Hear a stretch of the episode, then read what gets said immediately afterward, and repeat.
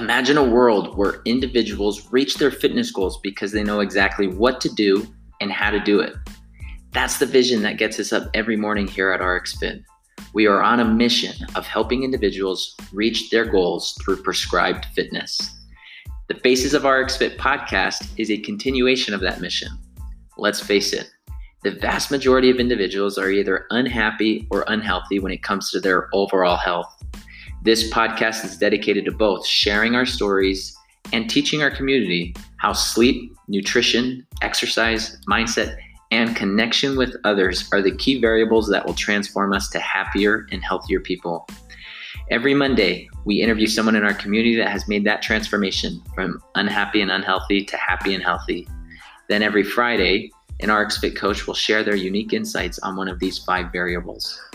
For those not a part of our gym community, receive your free fitness prescription by signing up for our No Sweat intro on our website, rxfit.health. Now, let's get to today's episode. Over the past couple weeks, you've had a coach check in with you every day. That coach then reports a summary every evening to me and Mark on how things are going with their athletes. Then every Saturday morning, Miranda, as our head coach, sits down with the entire staff along with us and meet together to discuss the week, specifically what we're struggling with and how we can better help you. So the first week of social distancing felt good. You ate pizza and ice cream, you stayed up late watching Netflix, and you were able to finally sleep in. It was like you were on an indefinite summer vacation, but then the second week hit. You realized that you didn't like this so much you made a couple of goals on Sunday for yourself, a list of do's and don'ts. My goal of these podcasts is to never add to the noise, but instead just tell you the facts, both the scientific and anecdotal data to support the claims. I refrain from, or at least try to refrain from, talking about anything else. So today I wanted to hop on the podcast and highlight five habits that you should stop doing during this social distancing period as well as seven strategies that can help you eliminate these habits. Each habit goes along with each of the five factors of health. Just remember that the sum total of your habits become your identity. And because I want to guide you to sleeping, eating, training, thinking, and connecting more like a healthy person, let's. I wanted to highlight um, five of these habits you need to stop. So, habit one: don't snooze. One of the habits I hear most often is the habit of letting your kids wake you up. Mom, can I make you can you make me breakfast? Or dad, can you log me into the iPad? The reason you want to wake up on your terms and not your kids is because you immediately begin reacting. The most effective and fulfilled individuals live life deliberately. They are proactive in planning out their day and thinking. Don't allow others to dictate what you are going to do. It's as simple as setting your alarm the night before and then waking up at that predetermined time.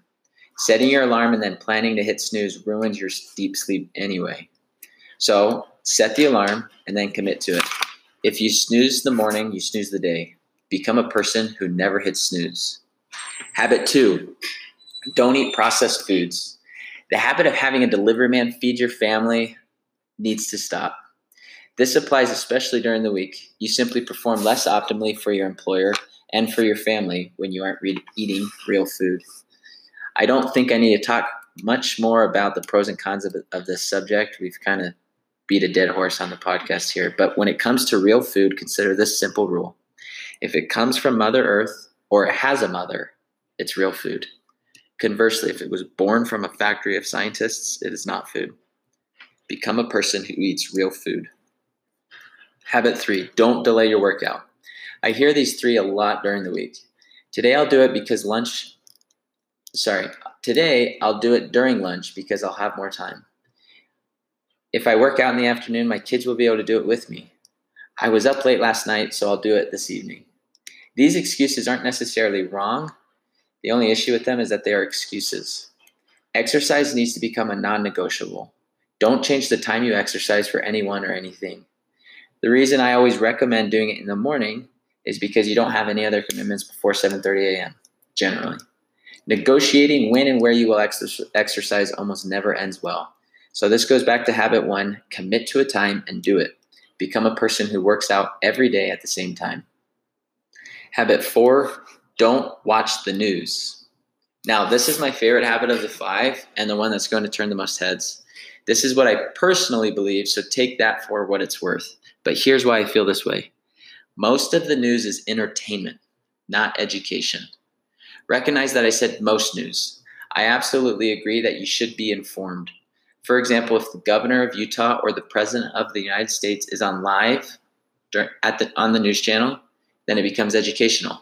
But when a broadcaster is commenting on the virus's ability to spread or the number of hospital admissions the state of Utah has, then it becomes entertainment. Personally, I'd rather get information on the virus from a doctor who studies diseases, not a broadcaster who studies persuasion. On top of this, I believe we are quite literally losing our ability to think for ourselves. Obtaining factual data and drawing conclusions becomes almost impossible when we have a broadcaster speaking in the background. So, this also ties back to habit one. If we are only listening to the opinions of others, we become reactive. And we're trying to become proactive in our ability to think and lead our lives. So, habit four don't watch the news so you can draw conclusions for yourself. And habit five, don't check social media dot dot dot. Now it has dot dot dot here for a reason. Should say don't check social media when someone else is with you in person. I like Instagram and Facebook, especially right now when we are social distancing, but in person social connection is far better than a device. The recommendation I would give is to only check social media in one room of the house, and it can't be the living room or the kitchen. That's generally where you're with people. That way, if you really want to check something, you have to end the conversation you are currently in and move yourself into a different room. So, habit five don't check social media so you can become a person who is present with others. Now, good luck. After the habits I developed during the first week of social, distancing and hearing the habits of 250 others, I set out to break the above five. That second week took a lot of hard work. COVID has been a much more enjoyable experience since breaking these habits. I wish you luck in adopting some version of these five. Remember, the sum total of your habits become your identity, and we want to become the person. So, become the person you want to be. Now, for seven strategies that will help you lose or break these habits. Strategy number one choose a substitute. You need to have a plan ahead of time for how you will respond when you face the stress of boredom that prompts your bad habit. What are you going to do when you get the urge to eat Oreos? For example, grab an apple. What are you going to do when Instagram is calling you to procrastinate? Example, open up your email. Whatever it is and whatever you're dealing with, you need to have a plan for what you will do instead of your bad habit. Strategy number two cut out the triggers. If you stay up late, late when you drink energy drinks in the afternoon, then don't drink energy drinks in the afternoon. If you eat cookies when they're in the house, then throw them away.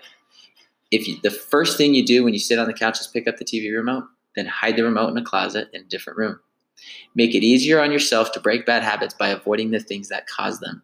Right now, your environment makes your bad habits easier and your good habits harder.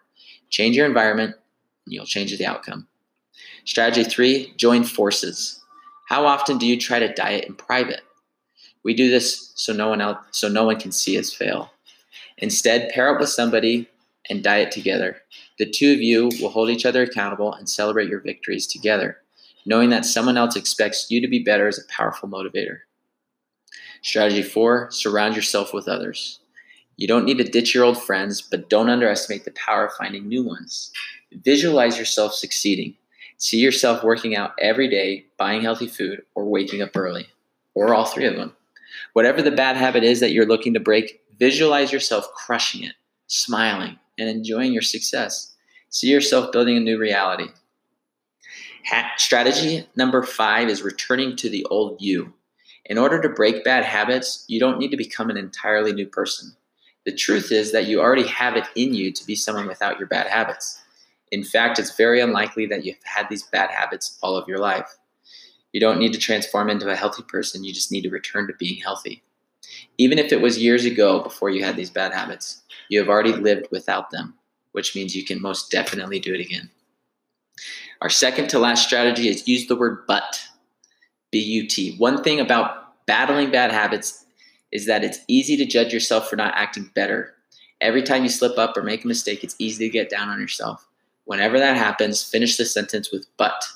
I'm fat and out of shape, but I could be in shape in a few months from now. I'm stupid and nobody respects me, but I'm working to develop a valuable skill. I'm a failure, but everybody fails sometimes. And our last strategy is plan for failure. We all slip up every now and again. Um, Steve Kamb, founder of Nerd Fitness, I really like this quote. It says, When you screw up, skip a workout, eat bad habits, or sleep in, it doesn't make you a bad person. It makes you human. Welcome to the club. So rather than beating yourself up over a mistake, plan for it. You're going to get off track. What separates top performers from everybody else is that they get back on track very quickly. So here's your takeaway from these five habits and seven strategies. I hesitated in giving this all to you in a podcast because I just wanted you to focus on one habit and one strategy that will help. But I hope that as you are listening to something, whether a habit or a strategy came to mind that you can implement and make this social distancing period a lot healthier. Um, again, I'm on the podcast with myself or another coach every Friday. I hope this content comes across as valuable in your life so that we can accomplish our vision of a world where individuals reach their fitness goals because they know how to because they know what to do and how to do it. So, thanks for tuning in. Until next week, have a good weekend.